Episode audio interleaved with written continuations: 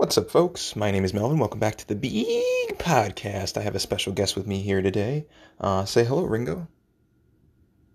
Uh, he's a little bit uh, camera shy, or I guess podcast shy. Uh, you know, he's a cat. He doesn't like to he like doesn't like to meow very often, but he's definitely here. I'll I'll have photo evidence soon. Uh, but yeah, no, just today. Um, you know, I'm always trying to figure out like the keys to success, the, the keys to productivity. And I think that the thing that bothers me the most is that I feel like for the majority of my life, I've never felt productive. But I don't know if I should say that because most of my life I was a kid. You know, I'm still young enough where most of my life I was a kid and I didn't need to work, I didn't need to do those things. But most of the existence of humans at a young age people needed to learn certain lessons. You know, it's only been more recently where uh, kids don't learn the lessons that are needed to be adults. It just it, they wait a little later to do those types of things.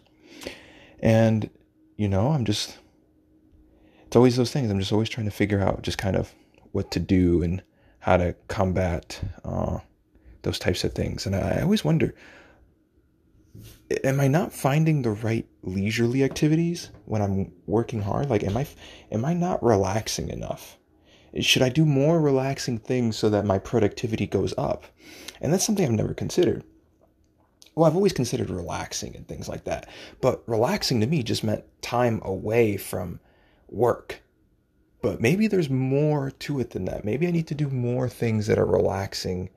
Maybe I need to do more specific things to relax in order to you know become more productive. And meditation is definitely one of those things but maybe there's other things and maybe i need to look into that a little bit more. How to re how to relax productively. It's such a weird term and i don't know why.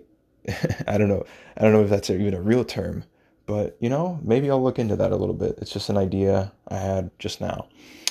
Now uh so it's just a fun fact before I end this. I recently got a new toy because uh, Ringo just never really had a real toy. Uh, Ringo's just our cat, uh, me and my roommate's cats, and uh, he just never had a real toy. And now he will not stop bothering me about playing. This is my first day off with the toy, and every time he sees me, he expects to play. And it's like, how much energy does this cat have? It's insane.